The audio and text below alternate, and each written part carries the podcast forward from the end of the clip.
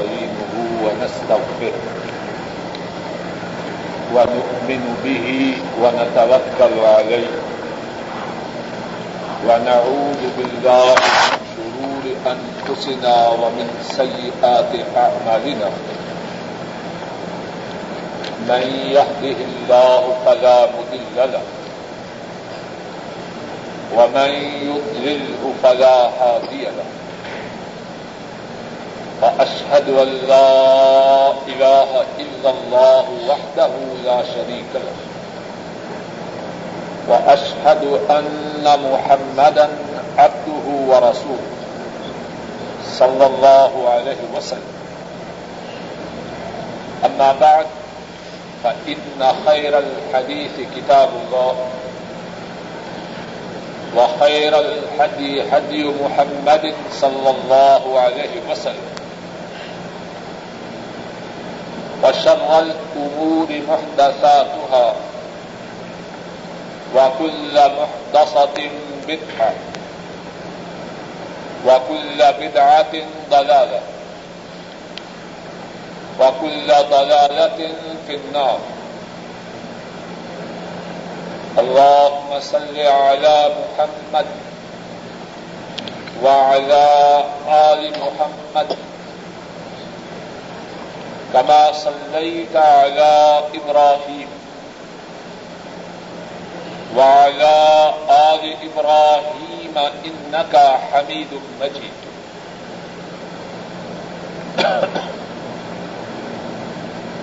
اللهم بارك على محمد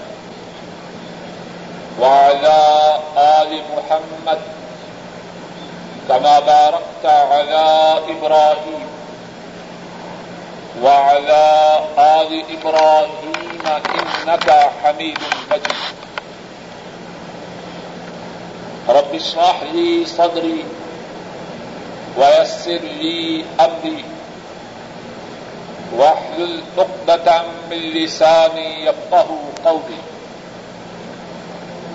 اللهم انفعنا بما علمتنا وعلمنا ما ينفعنا وزدنا علما. سبحانك لا علم لنا إلا ما علمتنا إنك أنت العليم الحكيم. باب ما يقول عند الخلاء. قال حدثنا آدم قال حدثنا شعبة عن عبد العزيز بن سهيل. قال سمعت أنسا رضي الله تعالى عنه يقول كان النبي صلى الله عليه وسلم إذا دخل الخلاء قال اللهم إني أعوذ بك من الخبث والخبائث.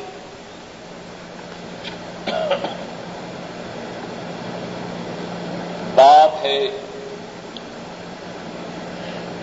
کہ بیت الخلا کے قریب کیا کہے؟ امام بخاری رحمہ اللہ فرماتے ہیں،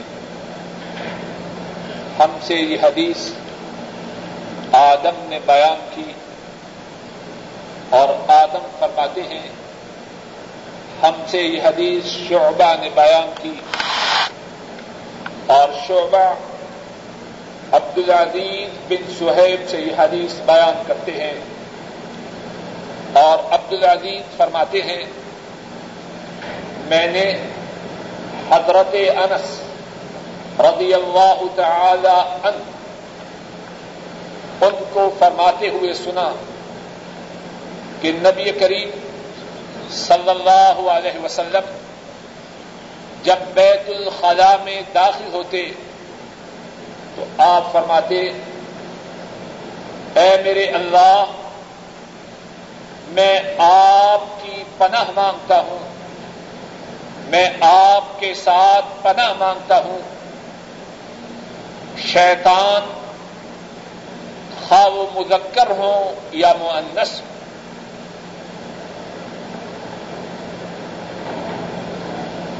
امام بخاری راہ محبا اس باب میں یہ بات بتلانا چاہتے ہیں کہ جب کوئی شخص بیت الخلا لیٹرین جانے کا ارادہ کرے تو اس وقت کیا بات کرے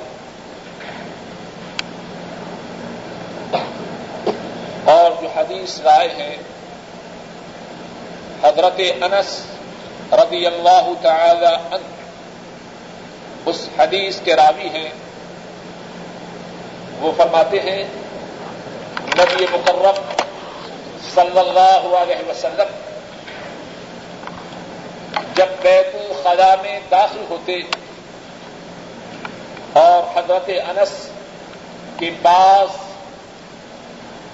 شاگردوں کے شاگردوں نے مزید تفصیل بیان کی ہے۔ اذا اراد ان يدخل، آپ جب بیت الخلا میں داخل ہونے کا ارادہ کریں، تو اس وقت یہ بات فرماتے، اے میرے اللہ، میں شیطانوں سے تیری پناہ مانگتا ہوں۔ وہ شیطان خواہ مذکر ہوں یا معنس اس حدیث پاک میں کتنی ہی باتیں ہیں۔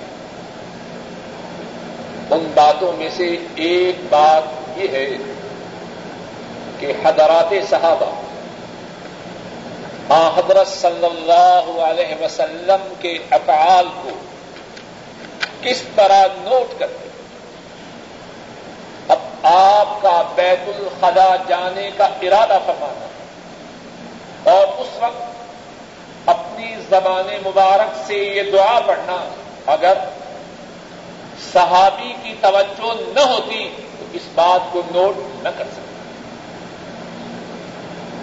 پہلی بات جو اس حدیث پاک سے معلوم ہوتی ہے وہ یہ ہے کہ حضرات صحابہ اپنے محبوب اپنے نبی، اپنے امام، اپنے قائد، اپنے پیشوا، اپنے مقتدا حضرت محمد مصطفیٰ صلی اللہ علیہ وسلم کے اعمال کو کتنی توجہ سے دیکھ ہر ذرا غور کیجیے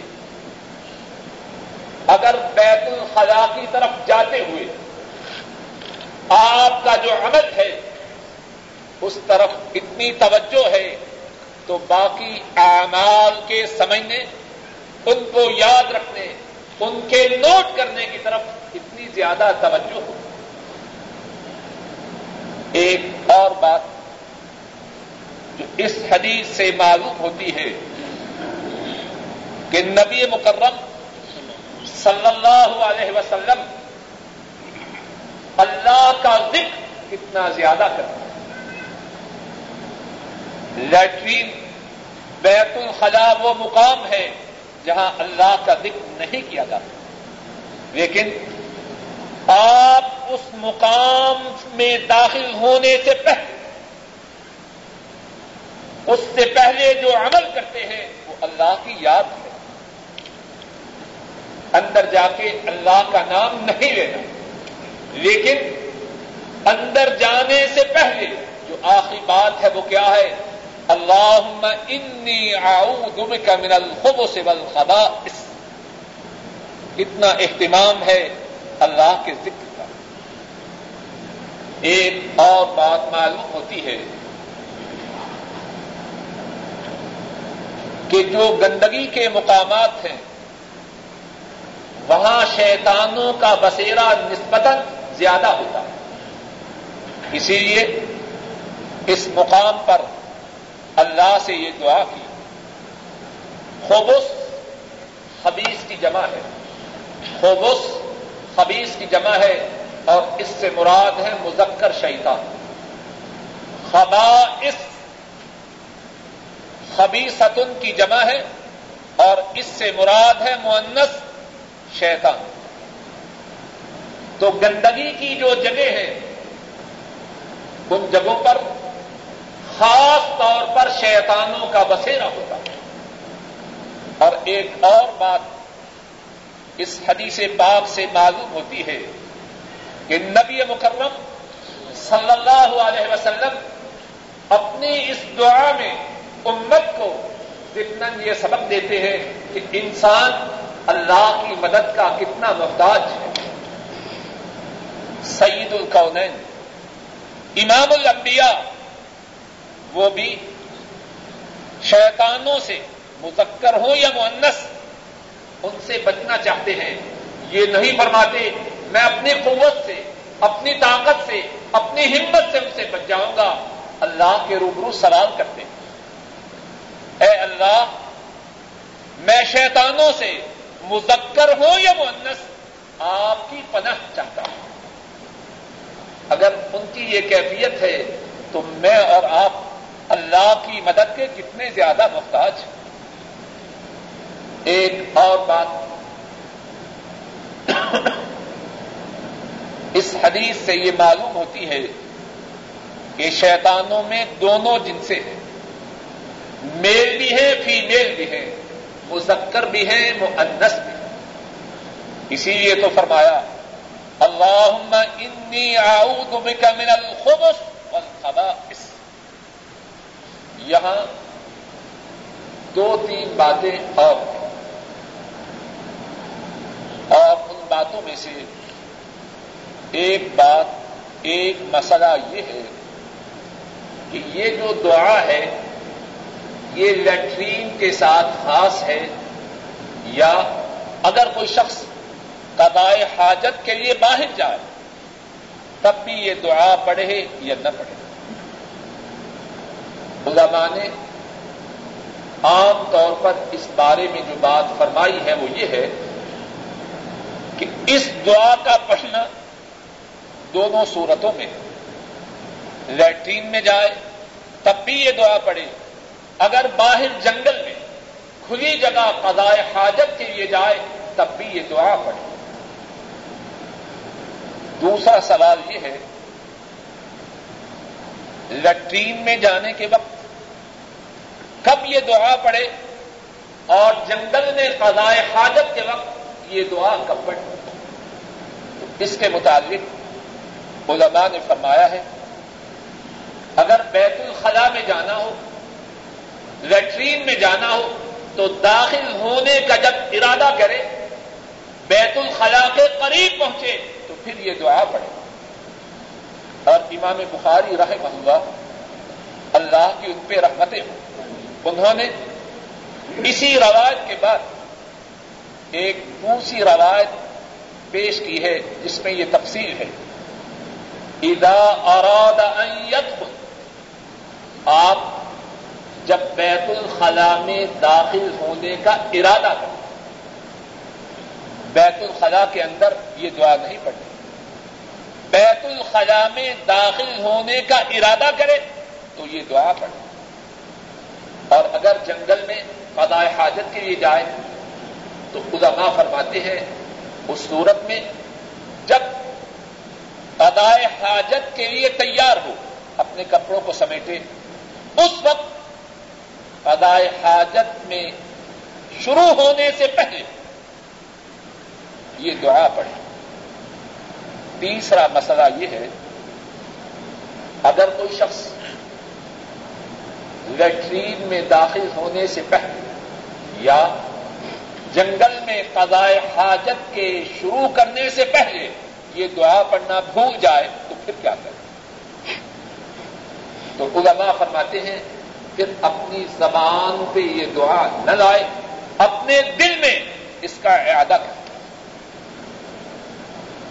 اور آخری بات مقرر کہنا چاہتا ہوں اللہ کو یاد کرنا اس کی اسلام میں کتنی اہمیت ہے۔ ایسے مقام پر بھی۔ اگر اللہ کو یاد نہیں کیا جا سکتا، تو اس سے فوراً پہلے اللہ کو یاد کیا۔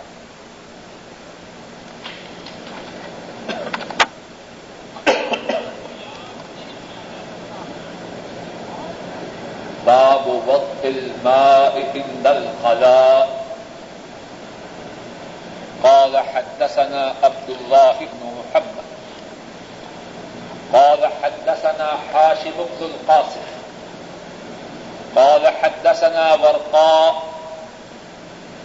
عن عبيد الله بن أبي يزيد عن ابن عباس رضي الله تعالى عنهما.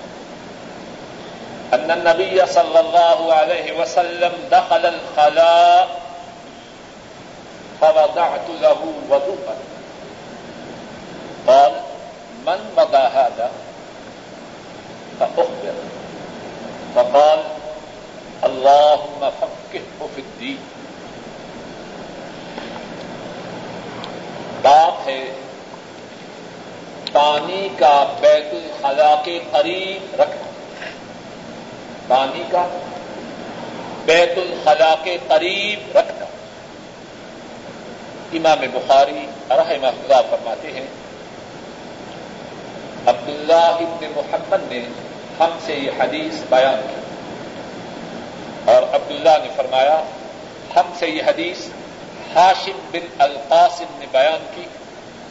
اور ہاشم فرماتے ہیں، ہم سے یہ حدیث ورقا نے بیان کی۔ اور ورقا اس حدیث کو عبید اللہ بن ابی یزید سے روایت کرتے ہیں۔ اور عبید اللہ اس حدیث کو حضرت عبداللہ بن عباس رضی اللہ تعالی عنہما ان سے اس حدیث کو روایت کرتے ہیں۔ حضرت عبداللہ بن عباس فرماتے ہیں، بے شک نبی مکرم صلی اللہ علیہ وسلم بیت الخلا میں داخل کی بس میں نے آپ کے وضو کا پانی وہاں رکھ دیا کس نے؟ عبداللہ ابن عباس۔ نے آپ نے فرمایا، یہ پانی کس نے رکھا ہے؟ بر آپ کو بتلایا گیا۔ آپ نے فرمایا اللہ مفق کے الدین۔ اے میرے اللہ، اس نوجوان کو دین کی سمجھ ادا کرو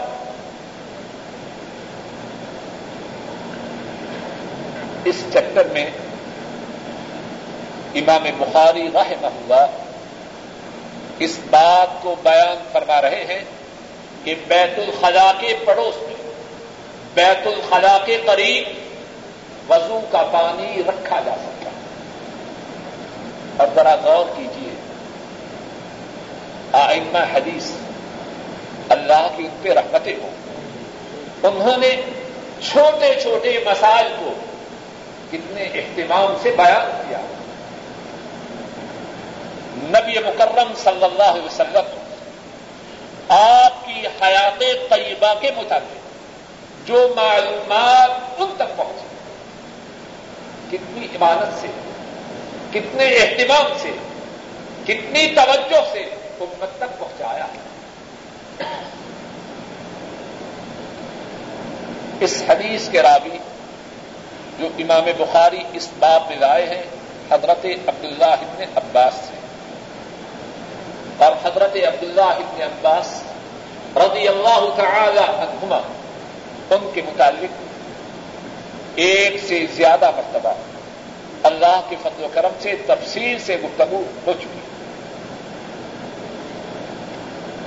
وہ بیان کرتے ہیں کہ بے شک نبی مکرم صلی اللہ علیہ وسلم بیت الخلا میں داخل۔ میں نے آپ کے وضو کا پانی بیت الخلا کے قریب رکھ دیا آپ نے فرمایا یہ پانی کس نے رکھا؟ آپ کو بتلایا گیا کہ فلاں نے رکھا۔ آپ نے فرمایا، اے میرے اللہ، اس پانی رکھنے والے کو دین کی سمجھ ادا کر اس حدیث میں کتنی باتیں ہیں۔ پہلی بات تو وہی ہے کہ حضرات صحابہ آپ کے چھوٹے چھوٹے اعمال کو اتنی توجہ سے دیکھتے ہیں اور ان اعمال کو ان لوگوں تک پہنچایا جنہوں نے ان اعمال کو نہ دیکھا۔ دوسری بات یہ ہے کہ بیت الخلا کے پڑوس میں، بیت الخلا کے قریب وضو کے لیے پانی کا رکھنا درست۔ اب یہ نہیں کہ یہاں بیت الخلا ہے۔ اب وضو کا پانی بہت دور رکھا جائے۔ اس حدیث سے معلوم ہوا بیت الخلا کے پڑوس، اس کے قریب وضو کا پانی رکھنا درست اور تیسری بات یہ ہے کہ نبی مکرم صلی اللہ علیہ وسلم آپ کی عام عادت مبارکہ تھی جب آپ بیت الخلا میں جاتے اس کے بعد وضو کرتے گزشتہ درس میں بھی بات گزر چکی ہے۔ حضرت صلی اللہ علیہ وسلم اپنے آخری حج میں عرفات سے واپسی ہو رہی ہے۔ راستے میں ایک وادی کی طرف ہٹتے ہیں۔ پیشاب کرتے ہیں اور اس کے بعد وضو کرتے ہیں۔ یاد ہے یا بھول کے حضرت اسامہ رضی اللہ تعالی عنہ ان کو وضو کرواتے ہیں۔ آپ وضو سے فارغ ہوتے ہیں۔ حضرت اسامہ عرض کرتے ہیں، اے اللہ کے رسول صلی اللہ علیہ وسلم، نماز، کیا مقصد؟ آپ نے نماز نہیں پڑھی۔ سورج تو کتنی دیر کا غروب ہو چکا۔ آپ فرماتے ہیں اسدا تو امام نماز آگے جا کے۔ جو بات کہنا چاہتا ہوں، وہ یہ ہے۔ آپ نے پیشاب کیا۔ اگرچہ یہاں نماز نہیں پڑھی۔ نماز جا کے مزدلفہ میں پڑھی اور وہاں جا کے آپ نے دوسری مرتبہ وضو بھی کی لیکن پیشاب کے بعد فارغ ہوتے ہی وضو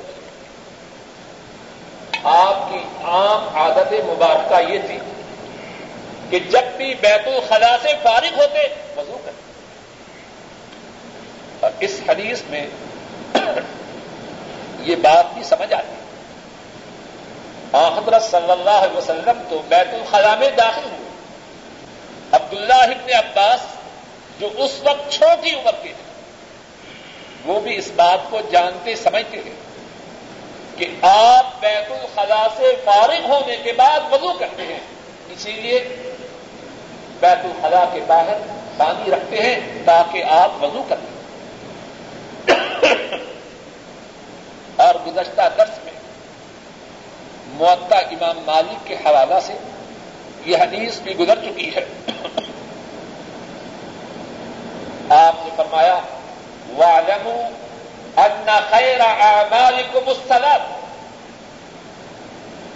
جان لو، سمجھ لو، تمہارے اعمال میں سے سب سے بہترین عمل وہ نماز ہے۔ يحافظ على الوضوء۔ الا اور فرمایا وضو کی حفاظت وہی کرے گا جس کے سینہ میں ایمان. ہر وقت باودو رہنا. یہ ایمان کی علامتوں میں سے ایک علامت بات اس حدیث کے متعلق ہو رہی ہے. اس حدیث سے یہ بات معلوم ہوتی ہے کہ بیت الخلا سے فارغ ہونے کے بعد وضو کرنا آپ کی عادت مبارکہ تھی، حتیٰ کہ عبداللہ ابن عباس جو چھوٹی عمر کے تھے، وہ بھی اس بات سے آگاہ ایک اور بات جو اس حدیث سے معلوم ہوتی ہے، وہ یہ ہے، عبداللہ ابن عباس رضی اللہ تعالی عنہما، ان کے دل میں رسول مکرم صلی اللہ علیہ وسلم کی خدمت کا کتنا جذبہ۔ بات چھوٹی ہے، لیکن توجہ کی محتاج ہے۔ چھوٹا شخص شاگرد ہو، بیٹا ہو، ایک یہ ہے کہ اس کو کام کہا جائے اور وہ کرے۔ اس میں بھی سعادت ہے۔ لیکن اس سے بڑی سعادت یہ ہے کہ بغیر کہے ہوئے وہ اپنے طور پہ خدمت کرے۔ عبداللہ ابن عباس ان سے کہا تو نہیں کیا۔ اور پھر وہ اس گھر کے رہنے والے بھی نہیں۔ ان کی خالہ رضی اللہ تعالی عنہ حضرت صلی اللہ علیہ وسلم کی زوجہ محترمہ ہیں۔ اپنی خالہ کے گھر آتے ہیں اور رسول مکرم صلی اللہ علیہ وسلم کی از خود خدمت کرتے ہیں۔ ایک اور بات جو اس حدیث سے معلوم ہوتی ہے، وہ عبداللہ ابن عباس کی سمجھ ہے۔ حافظ ابن حجر فرماتے ہیں کہ اس وقت تین باتوں کا احتمال تھا۔ ایک بات یہ تھی کہ عبداللہ ابن عباس بیت الخلا کے اندر گھستے اور اندر پانی رکھتے دوسری بات یہ تھی کہ کچھ بھی نہ کرتے اور تیسری بات یہ تھی کہ بیت الخلا کے باہر پانی رکھے ان تینوں میں عقل کی بات یا سب سے زیادہ عقل کی بات کون سی؟ اندر گھسنے میں۔ اس وقت بے پردگی کا اہتمام تھا، جبکہ پردے کا شدت سے اہتمام کیا جاتا ہے۔ اگر کچھ بھی نہ کرتے، اس میں کون سی سمجھ کی بات؟ حکمت، دانائی، سمجھ کی بات یہ ہے، پانی بھی رکھا اور بیت الخلا کے باہر ایک اور بات، اس حدیث سے جو معلوم ہوتی ہے وہ یہ ہے، اگر کسی کا کوئی ادب کرے، کسی کی کوئی خدمت کرے، کسی کا کوئی احترام کرے اور اسے معلوم نہ ہو کہ میری یہ خدمت کرنے والا کون ہے، تو سنت طریقہ یہ ہے کہ پوچھ لے۔ اور اس سے پہلے یہ بات بھی سمجھ لیجیے ہمارے بعض دوست کہتے ہیں کہ ہمارے جو پیر صاحب ہیں، ان کی بلی کو بھی غیب کا علم۔ اب نبی کریم صلی اللہ علیہ وسلم، آپ کو پتا ہے کہ باہر پانی کس نے رکھا؟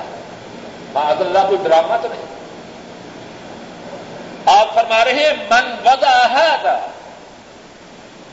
یہ پانی کس نے رکھا؟ فاخ پھر صحیح بخاری کے الفاظ۔ یہ پتہ نہیں پیر، معاذ اللہ معاذ اللہ، نبی صلی اللہ علیہ وسلم بھی بڑے اور جو کوئی ایسی بات کرے کہ یہ بات درست نہیں کہتے، یہ پکا وفاقی ہے۔ استاد پیروں کو تو مانتا رہا حضرت صلی اللہ علیہ وسلم بیت الخلا میں موجود ہے پانی رکھنے والے میں اور آپ میں صرف ایک دیوار کا فاصلہ ہے۔ آپ کو کچھ پتا نہیں۔ تو بات یہ کر رہا تھا، اگر کسی کے ساتھ کوئی نیکی کرے، کوئی خدمت کرے اور اسے معلوم نہ ہو کہ میری خدمت کرنے والا، میری نیکی، میرے ساتھ نیکی کرنے والا کون ہے سنت طریقہ یہ ہے کہ پوچھے یہ نیکی کس نے کی؟ اور افسوس کی بات یہ ہے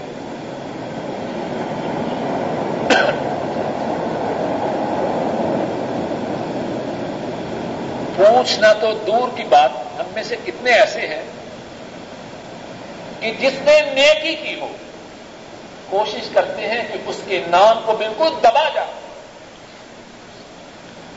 کوئی ان کی خدمت کرے، کوئی ان کے ساتھ احسان کرے، کوئی ان کے ساتھ نیکی کرے، اس کو پسند کرتے ہیں۔ لیکن انتہائی کوشش سے نیکی والے کا نام دبانا چاہتے یہ مسلمان کا شیوا ہے۔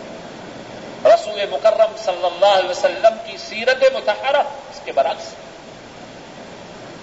اور پوچھے بھی کیوں؟ اس لیے کہ اس سے اور مانگے۔ تاکہ اس کی نیکی کا، اس کی خدمت کا، اس کے احسان کا اس کو بدلا دے۔ ایک اور بات جو اس حدیث پاک سے معلوم ہوتی ہے حضرت صلی اللہ علیہ وسلم کو جب بتلایا جاتا ہے کہ پانی رکھنے والے عبداللہ ابن عباس ہیں ان کے لیے دعا کرتے ہیں اللہ ہو الدین۔ اے اللہ، اس نوجوان نے میری خدمت کی ہے، تو اس کو دین کی سمجھ ادا کر اس سے کیا معلوم ہوا؟ اگر کوئی خدمت کرے، کوئی نیکی کرے، کوئی احسان کرے، اس کے بدلا کی جو مصنون صورتیں ہیں، ان میں سے ایک صورت یہ ہے کہ نیکی کرنے والے کے لیے دعا کی جائے۔ اور پھر ایک اور بات معلوم کہ دعائیں کتنی زیادہ ہیں۔ عمر میں اضافہ کی دعا، مال میں اضافہ کی دعا، اولاد میں اضافہ کی دعا، کتنی دعائیں لیکن ان دعاؤں میں سے اس دعا کا خاص مقام ہے۔ کتنی اعلیٰ ہے یہ دعا۔ اے اللہ، اس کو دین کی سمجھ ادا کر کتنے لوگ ہیں؟ ان کی ساری توجہ ریاضوں پر، ڈالروں پر، پاؤنڈوں پر۔ دین کی سمجھ کا آنا، نہ آنا، ان کے نزدیک بالکل حقیقی سی بات اگر دین کی سمجھ معمولی بات ہوتی، رحمت للعالمین، اپنے چچیرے بھائی کی خدمت پر ان کے لیے دعا نہ کرتے اب اس کا یہ مقصد بھی نہیں کہ مال و دولت میں اضافہ کی یا اولاد میں اضافہ کی دعا بیکار ہے۔ آ، حضرت صلی اللہ علیہ وسلم سے ایسی دعائیں کرنا بھی ثابت ہے۔ اور پہلے گزر چکا ہے۔ جب ام سلیم رضی اللہ تعالی عنہ حضرت صلی اللہ علیہ وسلم کی خدمت میں حاضر ہوتی ہے اور عرض کرتی ہے اے نبی مکرم صلی اللہ علیہ وسلم، آپ کا یہ چھوٹا سا قابل انس ہے، اس کے لیے دعا کی۔ آپ فرماتے ہیں، آپ حضرت انس کے لیے دعا کرتے ہیں اور اللہ کے روبرو یہ گزارش کرتے ہیں۔ اے اللہ، اس کے مال میں اور اس کی اولاد میں برکت ادا فرما اور اس کے گناہوں کو معاف فرما۔ مقصد یہ ہے، اس حدیث کا مقصد یہ نہیں کہ دین کی سمجھ کے علاوہ اور کوئی دعا نہ کرنی چاہیے۔ یہ مقصد ہے۔ مال میں اضافہ، اولاد میں اضافہ۔ اگر اللہ کی فرما برداری کا سبب ہو، اس میں خیر و برکت۔ تباہی تب ہے جب مال و دولت اللہ کی نافرمانی کا ذریعہ ہو۔ اور پھر آحدر صلی اللہ علیہ وسلم کی یہ دعا اللہ کیسے قبول کرتے ہیں؟ پہلے بات گزر چکی ہے، اشارہ کرتا ہوں۔ عبداللہ ابن عباس کو ہے، عمر فاروق رضی اللہ تعالی عنہ۔ ان کی مجلس میں بڑی بڑی عمر کے صحابہ بیٹھتے ہیں۔ ہر کسو ناقص کو۔ ان کی مجلس میں بیٹھنے کی ضرورت نہیں۔ عمر فاروق کون سی معمولی شخصیت ہے؟ لیکن ایک ننا منا صحابی، وہ بھی بڑے بڑے بزرگ صحابہ کے ساتھ ان کی مجلس میں بیٹھتا ہوں۔ اور بیٹھتا ہی نہیں۔ عمر فاروق رضی اللہ تعالی عنہ اپنی مجلس میں اس کو خاص مقام ادا کرتا اور وہ ننا منا صحابی عبداللہ ابن عباس ہے۔ اور عمر رضی اللہ تعالی عنہ فرمایا کرتے ہیں، میرے دل میں جو عبداللہ کی محبت ہے، اپنے بیٹے عبداللہ کی نہیں، عبداللہ ابن عباس کی میرے دل میں عبداللہ ابن عباس کی جو محبت ہے، اس پہ مجھے کوئی مزامت نہ کرے۔ اور ایک موقع پر بڑے بڑے صحابہ اعتراض کرتے ہیں، اے امیر المومنین، ہمارے بھی بیٹے ہیں، جو عبداللہ ابن عباس کے ہم عمر ہیں۔ وہ تو وہ تو آپ کی مجلس میں نہیں بیٹھ سکتے۔ عبداللہ ابن عباس کو یہ امتیازی مقام کیوں حاصل عمر فاروق فرماتے اچھا ٹھیک بڑے بڑے صحابہ سے فرماتے ہیں، اذا جاء نصر اللہ والفتح ورأيت الناس يدخلون في دين الله افواجا فسبح بحمد ربك واستغفر انه كان توابا۔ فرماتے ہیں، بتلاؤ قرآن کریم کی اس صورت سے کیا مراد؟ صحابہ اپنے اپنے خیالات کا اظہار کرتے ہیں۔ عبداللہ ابن عباس سے مخاطب ہوتے ہیں۔ فرماتے ہیں، عبداللہ بتلاؤ، اس صورت کا کیا مقصد ہے؟ حضرت عبداللہ ابن عباس کہتے ہیں، قرآن کریم کی اس صورت میں اللہ نے اپنے حبیب صلی اللہ علیہ وسلم کو اس بات کی اطلاع دی ہے۔ اے حبیب اکرم، آپ نے اپنے تبلیغی مشن کو پورا کر دیا۔ اب آخرت کی تیاری کرو۔ ہماری ملاقات کی تیاری کرو۔ حضرت عمر فرماتے ہیں، قرآن کریم کی جو تفسیر عبداللہ ابن عباس نے کی ہے، وہی تفسیر میں جانتا ہوں۔ اللہ فقہ و فدی آ حضرت صلی اللہ علیہ وسلم اپنے رب سے عبداللہ ابن عباس کے لیے دعا کرتے ہیں، اللہ اپنے حبیب صلی اللہ علیہ وسلم کی دعا کو قبول فرمائے۔ آج تو آپ دیر سے آئے آئندہ آئے تو جرمانہ کریں۔ باب لا تستقبل قبلہ بغائط او بول۔ الا عند البناء جدار او نحبه قال حدثنا آدم. قال حدثنا ابن أبي ذئب.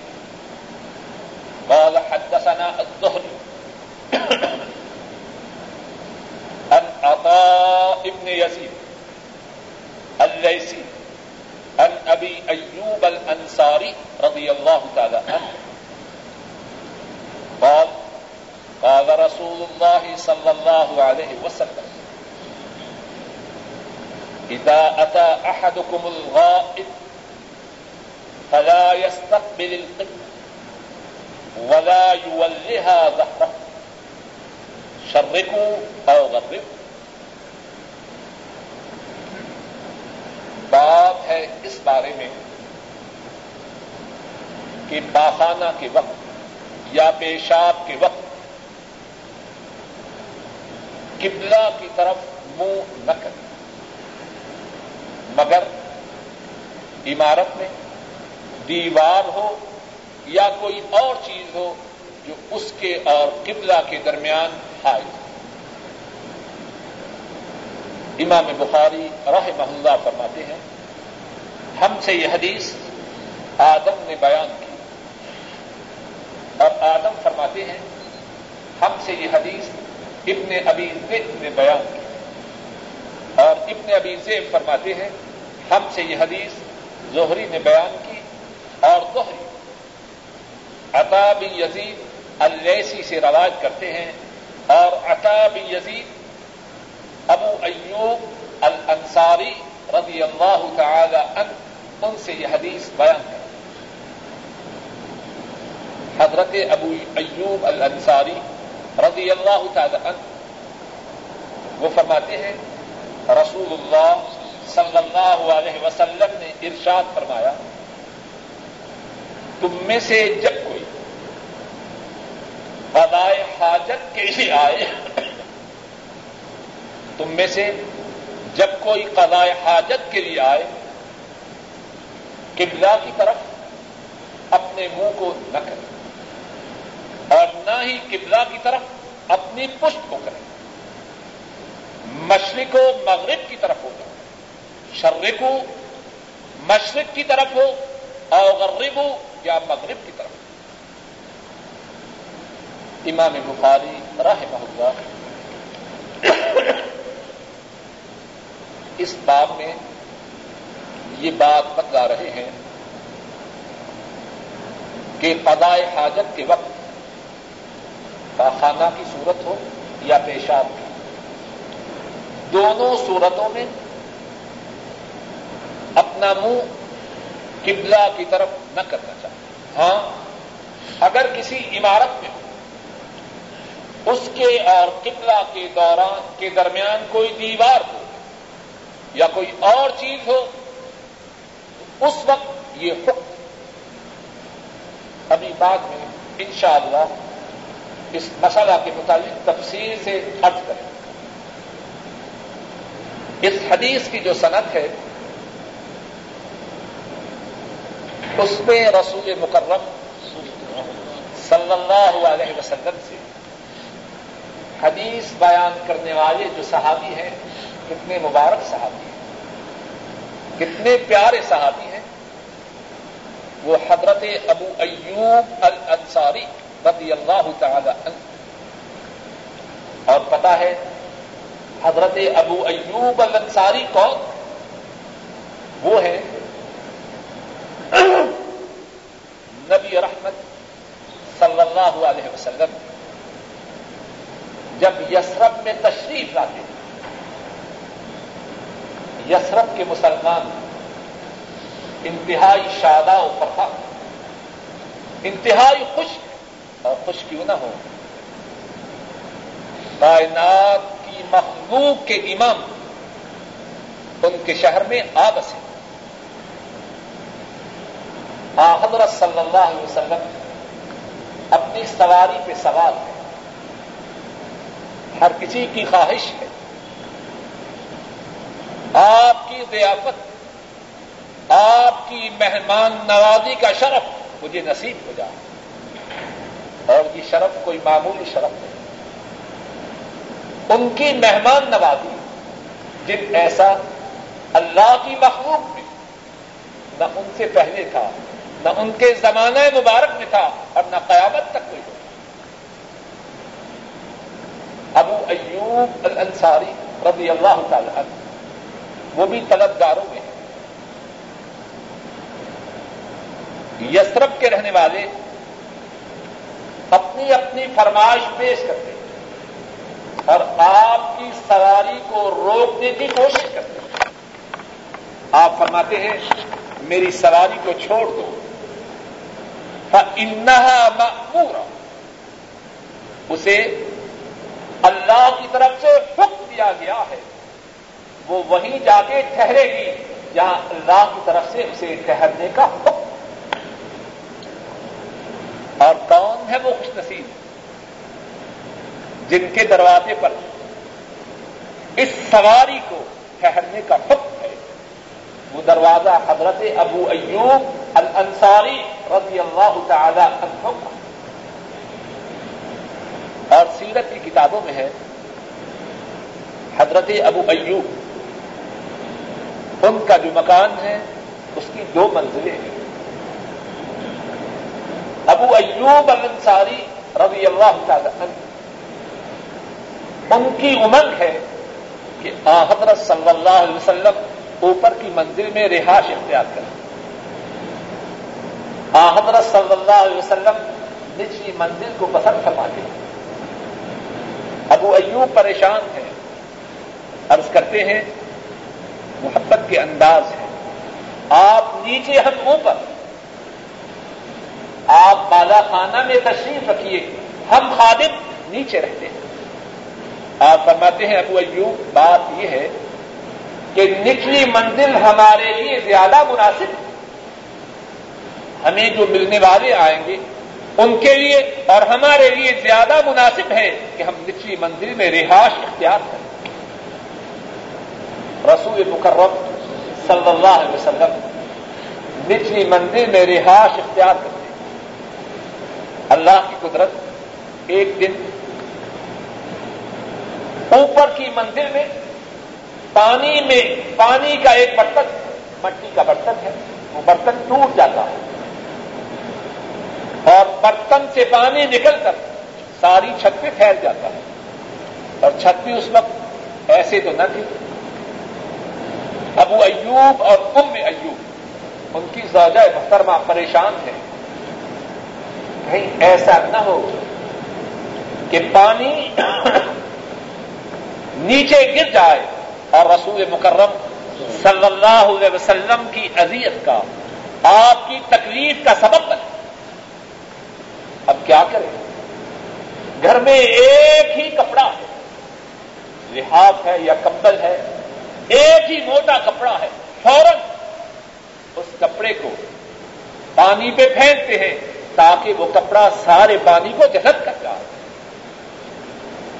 اب ان کی کیفیت یہ ہے، ہر روز کھانا تیار ہوتا ہے۔ کھانا تیار کرنے کے بعد حضرت صلی اللہ علیہ وسلم کی خدمت میں نیچے لے جاتے ہیں۔ حضرت صلی اللہ علیہ وسلم جتنا چاہتے ہیں تناول فرماتے ہیں، باقی اوپر واپس بھیج دیتے اب پھر کیا ہوتا ہے؟ ابو ایوب اور ام ایوب۔ اس بات کی گفتگو کرتے ہیں کہ برتن میں آپ کی مبارک انگلیوں کے کہاں کہاں نشانات جہاں جہاں سے آپ نے کھانا تناول فرمایا ہے، ابو ایوب اور ام ایوب اسی مقام سے کھانا کھانے کی ابتدا کرتے ہیں۔ اب دن گزر رہے ہیں۔ ایک دن کھانا نیچے آتا ہے اور پھر کھانا اوپر جاتا ہے اور سارے کا سارا کھانا اسی طرح ہے جس طرح گیا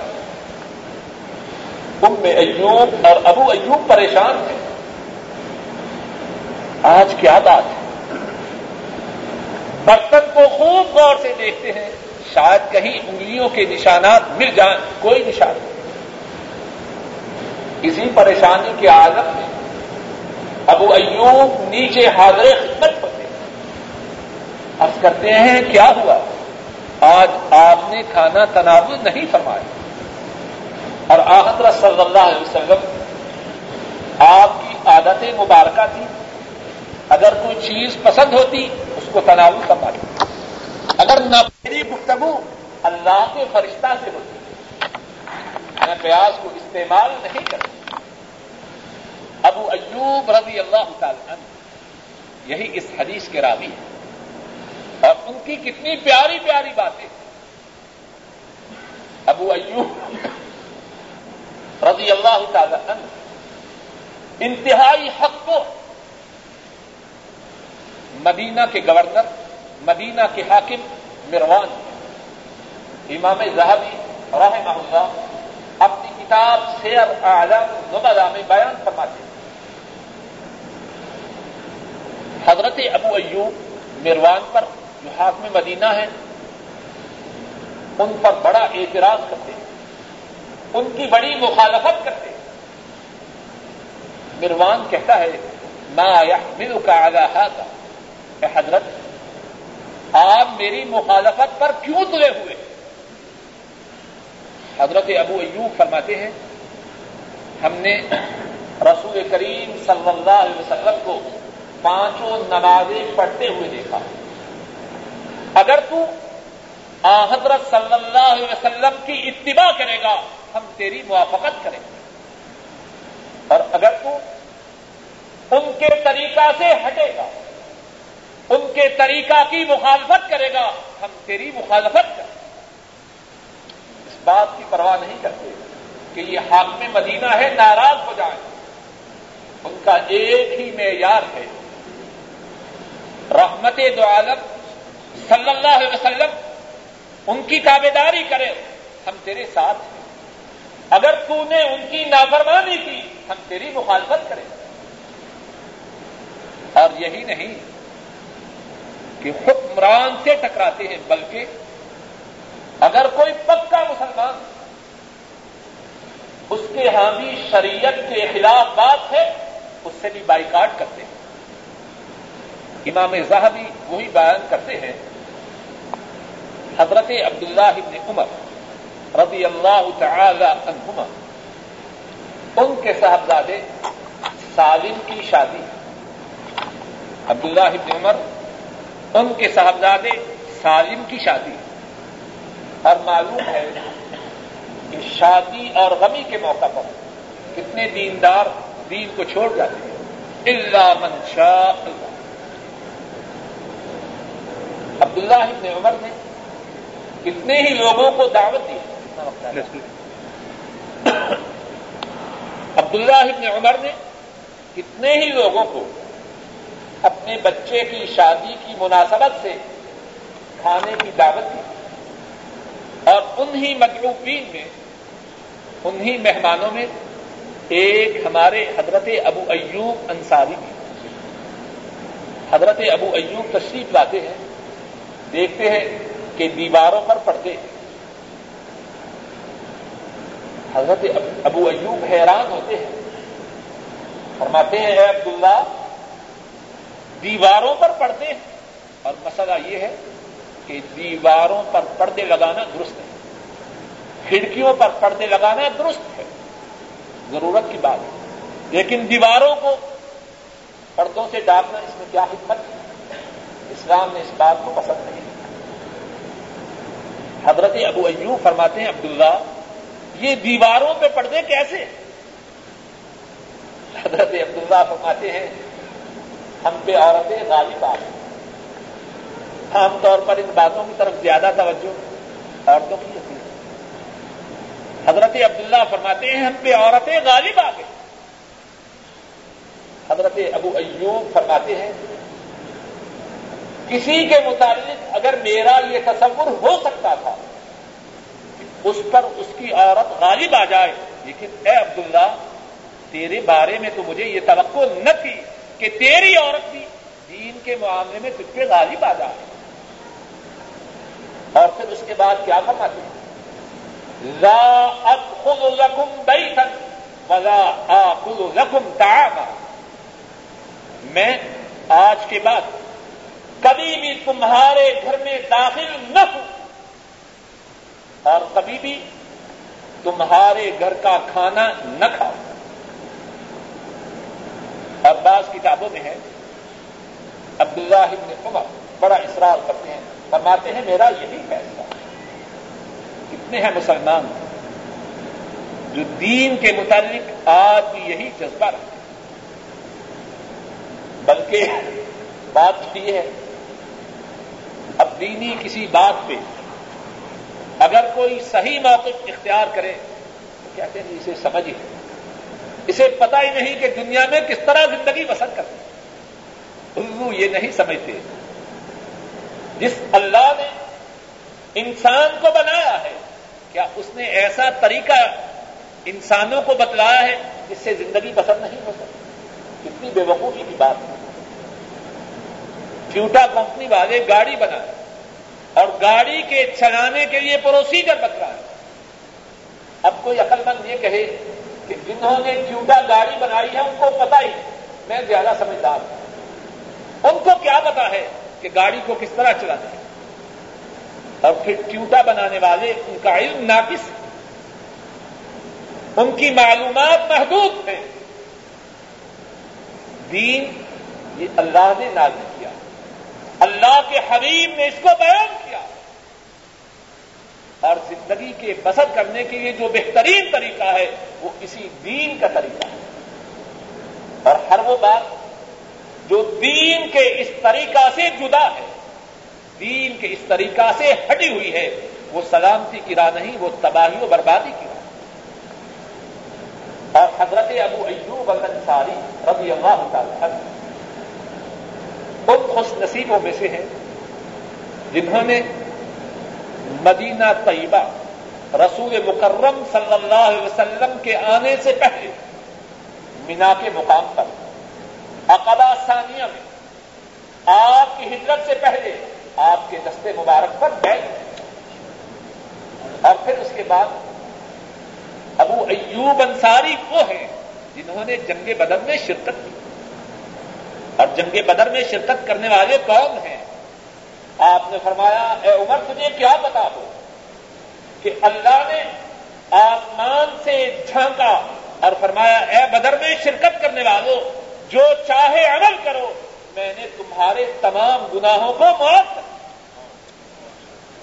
اور ابو ایوب انصاری وہ ہے حضرت صلی اللہ علیہ وسلم، آپ نے جتنے غلبات کیے ان غزوات میں سے کسی میں پیچھے نہ رکھے اور اس پر بھی بس نہیں۔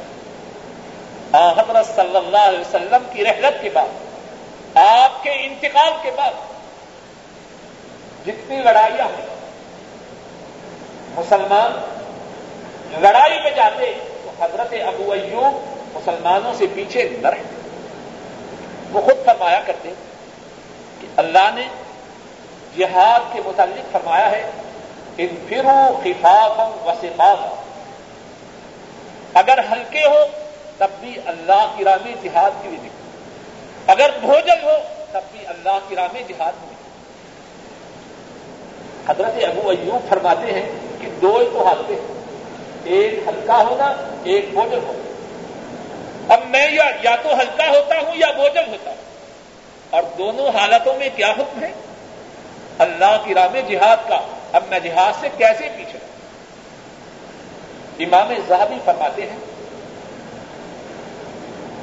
ابو ایوب الانصاری رضی اللہ تعالی جب بھی اللہ کی راہ میں جہاد کا وقت آیا شریک ہوتے مگر ایک دفعہ شریک جہاد اور سبب یہ تھا کہ اس لشکر کا جو سپاہ سالار تھا، وہ ایک نوجوان تھا۔ ابو ایوب انصاری رضی اللہ تعالی عنہ۔ انہیں ابتدائی طور پر یہ بات پسند نہ آئی کہ بڑوں بڑوں کو چھوڑ کر ایک نوجوان کو لشکر کا سپاہ سالار بنایا جائے۔ پھر سوچتے ہیں اور انتہائی افسوس سے کہتے ہیں، یہ سپاہ سالار ہے تو کیا ہوا؟ مجھے تو اللہ کی راہ میں جہاد کے لیے جانا۔ اور اسی جہاد میں جو سپاہ سالار تھا وہ یزید بن معاویہ رضی اللہ تعالی عنہ رومیوں سے جنگ کے لیے جا رہے اب کیا ہوتا ہے؟ حضرت ابو ایوب جاتے راستے ہی میں بیمار ہو جاتے ہیں۔ یزید بن معاویہ جو امیر لشکر ہیں، ان کی تیمارداری کے لیے، ان کی عادت کے لیے حاضر خدمت ہوتا ہے۔ عرض کرتا ہے، فرمائیے، آپ کی کوئی حاجت، کوئی خواہش؟ حضرت ابو ایوب فرماتے ہیں ہاں میری خواہش۔ اور خواہش یہ ہے کہ تم اللہ کے دشمنوں سے جہاد کے لیے جا رہے ہیں اگر میں مر جاؤں، مجھے یہاں چھوڑ کے نہ جانا جہاں تک تم جاؤ میری ناش کو بھی اپنے ساتھ اٹھائے رہو زندہ بھی مجاہد اور مرنے کے بعد بھی خواہش یہ ہے کہ اللہ کی راہ میں جہاد کے لیے جو فوج جا رہی ہے میں اس کے ساتھ اگر زندہ نہیں جا سکا، تو مردہ حالت میں بھی زیادہ سے زیادہ فاصلہ ہے۔ اور فرمایا، جب تم مجھے اس سے آگے نہ لے جا سکو۔ تمہارے جانے کی راہیں مضبوط ہو جائیں بند ہو جائیں تو وہی مجھے دفت کر۔ اللہ کی حکمت راستے ہی میں۔ حضرت ابو ایوب رضی اللہ تعالی عنہ فوت ہو جاتے ہیں۔ یزید ان کی وسیعت کی تعمیر کرتا ان کی ناش مبارک کو اپنے ساتھ اٹھائے لے جاتے ہیں۔ یہاں تک کہ کستم دنیا کی دیواروں کے پاس پہنچ۔ اس سے آگے مسلمان نہیں جا سکتے۔ وہی حضرت ابو ایوب دب۔ یہی حضرت ابو ایوب الانصاری رضی اللہ تعالیٰ اس حدیث کے راوی ہیں۔ اللہ نے توفیق ادا فرمائی۔ تو آئندہ درس میں اس حدیث کو پڑھیں گے۔ اللہ مالک الملک اپنے فضل و کرم سے ہم سب کے تمام گناہوں کو معاف فرمائے۔ نبی مکرم صلی اللہ علیہ وسلم کی حدیث پاک کو پڑھنے، پڑھانے، سمجھنے، سمجھانے اور عمل کرنے کی توفیق ادا فرمائی۔ اے اللہ، اپنے فضل و کرم سے کویت کے مسلمانوں کی مدد فرما۔ اے اللہ، اپنے فضل و کرم سے کویت کے مسلمانوں کی مدد فرما۔ اے اللہ کویت کے مظلوم مسلمانوں کی مدد فرما۔ اے اللہ، اپنے فضل و کرم سے کویت کی سرزمین کو ظالموں، فاسقوں، فاجروں کے قدموں سے پاک فرما اے اللہ، اپنے فضل و کرم سے ظالموں، فاسقوں، فاجروں پر اپنے عذاب کو نازل فرما اے اللہ، اپنے فضل و کرم سے سعودی عرب کی حفاظت فرما اے اللہ، اپنے فضل و کرم سے سعودی عرب کی حفاظت فرما اے اللہ، جو لوگ سعودی عرب کو کسی قسم کا نقصان پہنچانا چاہتے ہیں، اے اللہ، اپنے فضل و کرم سے ان کو تباہ و برباد فرما اے اللہ، اپنے فضل و کرم سے ہندوستان کے، کشمیر کے، فلسطین کے ایریٹیریا کے، افریقہ کے، صومال کے، اے اللہ ساری کائنات کے مسلمانوں کی مدد فرما۔ اے اللہ افغانستان کے مجاہدین کی مدد فرما۔ اے اللہ دنیا میں اسلام کا بول بالا فرما۔ اے اللہ دنیا میں اسلام کا بول بالا فرما۔ اے اللہ دنیا میں اسلام کا بول بالا فرما۔ اے اللہ ہمارے گناہوں کو معاف فرما۔ اے اللہ اپنے فضل و کرم سے آنے والی تمام مصیبتوں سے محفوظ فرما۔ اے اللہ، ہمارے بوڑھے ماں باپ پہ رحم فرما۔ اے اللہ، ان کی بیماریوں کو صحت سے بدل دے۔ اے اللہ، ان کی نیک حاجات کو پورا فرما۔ اور اے اللہ، جن کے ماں باپ فوت ہو چکے ہیں، ان کے گناہوں کو معاف فرما۔ اے اللہ، ہمارے بہن بھائی پہ رحم فرما۔ اور اے اللہ، ہمارے جو بہن بھائی فوت ہو چکے ہیں، ان کے گناہوں کو معاف فرما۔ اے اللہ ہمارے بیوی بچوں پہ رحم فرما۔ اے اللہ ہمارے بیوی بچوں کو ہماری آنکھوں کی ٹھنڈک بنا۔ اے اللہ ہمارے گھروں میں دین کو جاری و ساری فرما۔ اے اللہ ہمارے اللہ ہمارے گھروں میں دین کو جاری و ساری فرما۔ اے اللہ، تمام مسلمانوں کی مدد فرما۔ اے اللہ، بے روزگاروں کو اس کے حلال عطا فرما۔ اے اللہ، پریشانوں کی پریشانیوں کو دور فرما۔ اے اللہ، بے ہدایتوں کو ہدایت عطا فرما۔ اے اللہ، بے اولادوں کو نیک اولاد عطا فرما۔ اور اے اللہ، جو اولاد والے ہیں، ان کی اولادوں کو نیک بنا۔ اے اللہ، ہماری پریشانیوں کو دور فرما۔ اے اللہ، ایمان پہ زندہ رکھ۔ اور اے اللہ اسلام پہ ہمارا خاتمہ فرما۔ اے اللہ اپنے فضل و کرم سے کل قیامت کے دن اپنے حبیب اکرم صلی اللہ علیہ وسلم کی شفاعت عطا فرمانا۔ اے اللہ ان کے حوض کوثر سے، ان کے دست مبارک سے پانی نصیب فرمانا۔ اور جنت الفردوس میں ان کی ہمسائی عطا فرمانا۔ ربنا تقبل منا انك انت السميع العليم وتب علينا انك انت التواب الرحيم وصلى الله تعالى على خير خلقه وعلى اله واصحابه واهل بيته واتباعه الى يوم الدين. آمین یا رب العالمین کہ زائد ضرورت جو جائیداد ہے، اس کی زکات کا کیا حکم ہے؟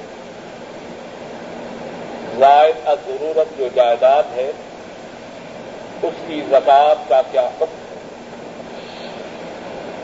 زائدہ ضرورت جو جائیداد ہے، وہ مکان دکان زمین کی صورت میں ہو سکتی ہے۔ زائدہ ضرورت جائیداد دو قسموں کی ہے۔ ایک قسم وہ ہے جس کو آدمی فروخت کرنے کے لیے خریدے جس طرح دکاندار اپنی دکان میں سودا رکھتے ہیں، اسی طرح بعض لوگ پراپرٹی کا کاروبار کرتے ہیں۔ ان کا مقصود اس جائیداد کو بطور مکان، بطور دکان، بطور کارخانہ، بطور کھیتی باڑی استعمال کرنے کا نہیں ہوتا، بلکہ ان کا مقصود اس جائیداد کا ہی کاروبار کرنے کا ہوتا ہے۔ آج خریدی دو ماہ بعد، چھ ماہ بعد فروخت کرنے کی غرض سے۔ ایک صورت یہ ہے۔ دوسری صورت یہ ہے کہ زائدہ ضرورت، جائیداد ہے اس لیے خریدی کہ اس پہ مکان تعمیر کروں گا، اس کو کرائے پہ دے دوں۔ دکان بناؤں گا، کرائے پہ دے دوں۔ زمین خریدی ہے، اس کو مزارات پر دے دوں۔ دونوں صورتوں کا حکم الگ الگ۔ ہے اگر جائیداد کی خریداری اس غرض سے ہے کہ اس کو بیچنا ہے، سودا کی حیثیت سے ہے، تو اس صورت میں سالانہ حساب کے وقت جائیداد کی اس وقت جو ویلیو ہے، وہ درج کرے گا اور اس کا چالیسواں حصہ بطور زکات ادا کرے گا۔ اور اگر مکان ہے اس غرض سے کہ کرائے پہ دینا ہے دکان ہے اس غرض سے کہ کرائے پہ دینی ہے، فیکٹری ہے اس غرض سے کہ کرائے پہ دینی ہے۔ جو زکات ہوگی وہ ان چیزوں کے کرائے پر ہوگی۔ جس طرح اپنے باقی سرمایہ کو سال کے اختتام پر جمع کرے گا، اسی طرح اس جائیداد سے حاصل شدہ کرائے کو باقی اثاثہ کے ساتھ جمع کرے گا اور اس کا کرایہ دے گا۔ مکان کی اصل قیمت پر، دکان کی اصل قیمت پر، فیکٹری کی اصل قیمت پر کوئی سطح نہیں۔ شاید کسی کے ذہن میں یہ سوال ہو کہ میں نے زمین خریدی ہے، نہ ابھی کاشتکاری کے لیے دی ہے۔ ایک کنال زمین اس کو کاشتکاری کے لیے کیا دینا۔ کوٹھی بنا کے کرائے پر دینے کا ارادہ ہے، لیکن ابھی تو کرائے پہ نہ کوٹھی بنائی ہے، نہ کرائے پہ دی۔ اس کا کیا حکم ہے؟ اس کا حکم ہے کہ اس پر اب کچھ بھی نہ ہو۔ کیوں؟ کہ یہ جو ایک کنال یا دس مرلے یا تیس مرلے یا چالیس مرلے خریدی ہے، کس لیے خریدی کاروبار کے لیے نہیں خریدی۔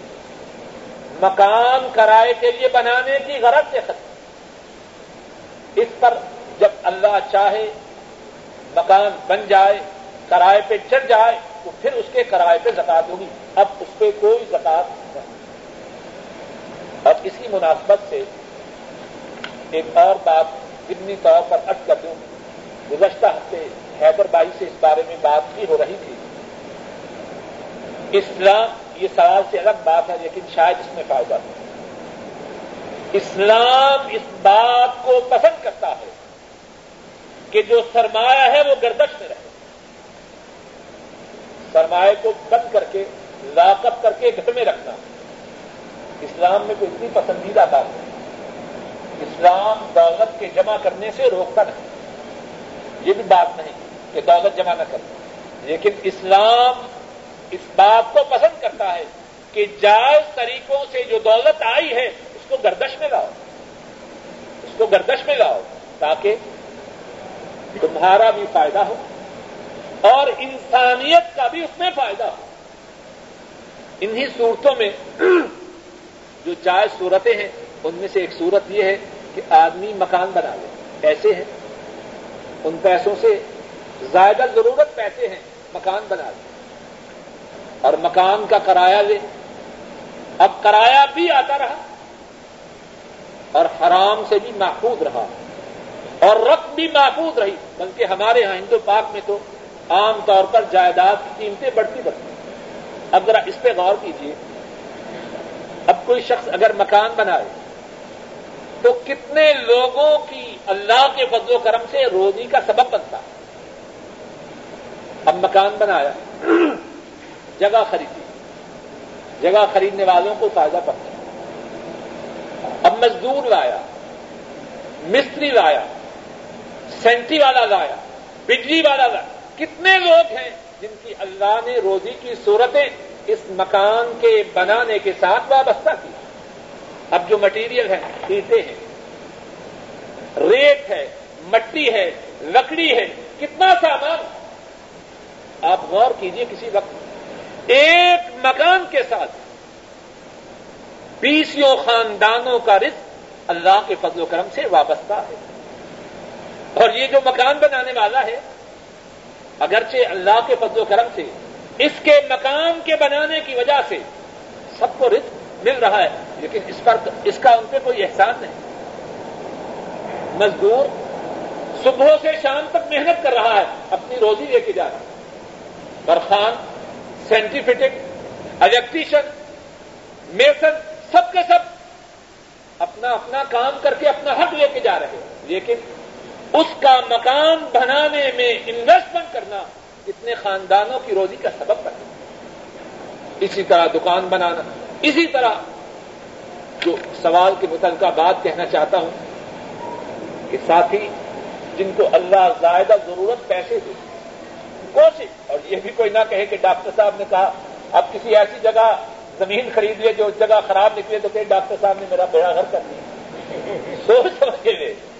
یہ بھی بات نہیں خوب سوچ سمجھ کے، لیکن بات کہنے کا مقصد یہ ہے، ہمارے کتنے بھائی ہیں، انہوں نے اپنے ذہن کو بینکوں کا جو سود ہے اس پہ بند کر رکھا۔ یعنی کیا کریں؟ کیا کریں؟ اب سود کے سوا کوئی صورت نہیں۔ اے ظالم، اللہ سے ڈر۔ تو جب پاکستان سے آیا تھا، ایک سائیکل کے لیے تیرے پاس پیسے نہ تھے۔ آج اللہ نے تجھے چند ٹکے دیے ہیں۔ تو تو کہتا ہے، اب کہ سود لینے کے بغیر گزارا ہی نہیں۔ تو سوچ، اگر اللہ نے سود کو حرام قرار دیا ہے، تو حلال کی بہت ساری صورتوں کو تیرے لیے جاری کیا ہے، تو کچھ سوچ تو سکے دوسرا سوال یہ ہے کہ شیئر کا سود، اس کا کیا حکم ہے؟ جو سود ہے، وہ خنزیر ہے، اس کو کسی کے ساتھ ملا کے پکا لیجیے۔ خنزیر خنزیر۔ شیئر کا جو لوگ کاروبار کرتے ہیں، شاید سب ساتھی شیئر کے کاروبار کو سمجھتے ہیں یا نہیں، ابھی گزشتہ ہفتے ہمارے حیدر صاحب ہیں، ان سے میں نے اس مسئلے کو اچھی طرح سمجھا۔ انہوں نے جیسے بتلایا، یہ ماشاء اللہ چارٹرڈ اکاؤنٹنٹ ہیں، اس فن میں خوب خوب ماہر ہیں۔ شیئر کے کاروبار کی صورت یہ ہے کہ مختلف کمپنی اپنے کاروبار کے پاکستان میں حصے دیتے مثال کے طور پر سو حصہ اب کمپنی کو جو نفع یا نقصان ہوتا ہے، اس میں سے جو شیئر ہولڈر ہیں حصے دار ہیں، ان کو حصہ دیتے اب سوال یہ ہے کہ یہ جو کمپنی ہے یہ سودی کاروبار کرتی ہے کہ نہیں؟ جس طرح کے حیدر صاحب نے بتلایا اور عام طور پر مشہور بات بھی ہے، یہ جو پاکستان میں بڑی بڑی کمپنیاں ہیں یہ سود کے بغیر تو قدم نہیں اٹھاتی۔ سود پہ اپنی رقوم کو دیتی ہے اور سود پہ لیتی ہے۔ اب جو ان کا پارٹنر ہے، وہ اچھی باتوں میں تو شریک ہوگا تو بری باتوں میں شریک نہ ہوگا۔ ان کے سودی کاروبار میں وہ بھی مسلم ہے۔ اگر وہ کمپنی سود کا کاروبار کرتی ہے، تو جس کا ایک حصہ ہے، وہ اپنے حصہ کے برابر اس سودی کاروبار کے گنہ میں شریک ہے۔ جس کے دو حصے ہیں، وہ دو حصوں کے برابر شریک ہے اور کسی طرح۔ ہاں اگر کوئی کمپنی ایسی ہو، جس کی پالیسی میں یہ بات شامل ہو، نہ سود لینا ہے، نہ سود دینا ہے، اور وہ نفع نقصان کی بنیاد پہ کاروبار کرے، اس میں شراکت درست ہے۔ ایک سوال یہ ہے کہ سونا میں زکات کا حساب کیا ہے؟ ساڑھے سات سو ایک سوال یہ ہے جو اس وقت کا حساب تھا، اس کو آج کل کے حساب کے برابر کر کے علماء نے یہ بات بتائی۔ حدیث میں ساڑھے سات توے کا لفظ ہے۔ غالباً بیس مسقال کا ذکر ہے جو ساڑھے سات تولے کے برابر کا ایک سوال یہ ہے کہ کیا رسول کریم صلی اللہ علیہ وسلم نے فرضیت نماز کے بعد تمام نمازوں کی امامت کروائی؟ جواب یہ ہے حضرت صلی اللہ علیہ وسلم عام طور پر نماز کی امامت خود کرواتے لیکن جب آپ شدت کے بیمار تھے،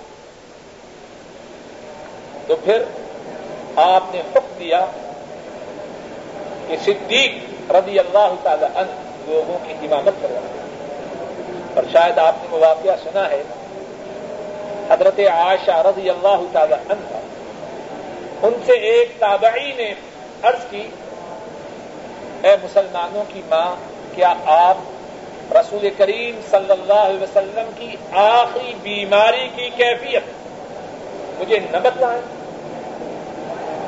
حضرت عائشہ صدیقہ رضی اللہ تعالی عنہا وہ فرماتی ہیں ہاں تمہیں ضرور بتلاؤں۔ پھر فرماتی ہیں، جب نبی مکرم صلی اللہ علیہ وسلم بیمار ہوئے، آپ نے فرمایا، کیا لوگ نماز پڑھ چکے ہیں؟ گھر والوں نے عرض کی، لوگوں نے نماز نہیں پڑھی۔ آپ نے فرمایا، میرے لیے برتن میں پانی رکھو۔ پانی رکھا گیا۔ آپ نے غسل فرمایا۔ مسجد میں جانے کے لیے جانے کا ارادہ فرمایا، لیکن اٹھنے سے پہلے آپ بے ہوش ہوئے ہوش میں آئے تو پھر یہی سوال کیا کیا لوگ نماز پڑھ چکے ہیں؟ عرض کی گئی۔ لوگوں نے نماز نہیں پڑھی، وہ آپ کے انتظار میں مسجد میں بیٹھے۔ آپ نے دوسری مرتبہ فرمایا، میرے لیے برتن میں پانی رکھو۔ برتن میں پانی رکھا گیا۔ آپ نے دوبارہ غسل کیا۔ نماز کے لیے مسجد کی طرف جانے کے ارادے سے اٹھنے کا عزم کیا، لیکن آپ پھر بے ہوش ہوئے۔ ہوش میں آنے کے بعد پھر فرمایا، کیا لوگ نماز پڑھ چکے ہیں؟ عرض کی گئی، لوگوں نے نماز نہیں پڑھی۔ وہ آپ کے انتظار میں بیٹھے ہیں۔ آپ نے تیسری مرتبہ غسل کیا۔ ذرا غور کی نماز کا کتنا اہتمام۔ دفتر کا، ڈیوٹی کا ہم بھی بڑا اہتمام کرتے ہیں۔ اور معمولی سردرد ہو جائے، مسجد میں نہیں جا سکتا، طبیعت بڑی خراب ہے۔ اور صبح دیکھیے دفتر پہنچا ہوا۔ تیسری مرتبہ پھر غسل کیا اٹھنے کا ارادہ کیا، پھر بے ہوش ہو۔ ہوش میں آئے، پھر زبان مبارک پہ یہی سوال ہے، کیا لوگ نماز پڑھ چکے ہیں؟ عرض کی گئی، لوگوں نے ابھی تک نماز نہیں پڑھی، عشاء کی نماز۔ آپ کے انتظار میں ہیں۔ آپ نے فرمایا گرو ابا بکر فل یوسل ابو بکر کو میرا یہ حکم دو کہ وہ لوگوں کو نماز پڑھائے۔ اب مسجد میں جانے کی مجھ میں سخت حضرت ابو بکر رضی اللہ تعالی عنہ نماز کی عمادت کرواتے اور پھر دن گزرتے جاتے ہیں اور ہر روز پانچوں نمازوں کی امامت حضرت صدیق کروا رہے پھر آپ کی طبیعت کچھ سبلتی ہے۔ آپ کو افاقہ ہوتا ہے۔ دو آدمیوں کے سہارے سے مسجد کی طرف روانہ ہے۔ اور جس میں مبارک میں اتنی لاغری ہے، اتنی کمزوری ہے، دو آدمیوں کے سہارے کے باوجود آپ کے قدم مبارک زمین پر گسٹ گئے۔ اسی حالت میں مسجد میں پہنچتے ہیں۔ حضرت صدیق رضی اللہ تعالی عنہ صحابہ کے تبدیل کرنے سے انہیں آپ کی موجودگی کا احساس ہوتا ہے۔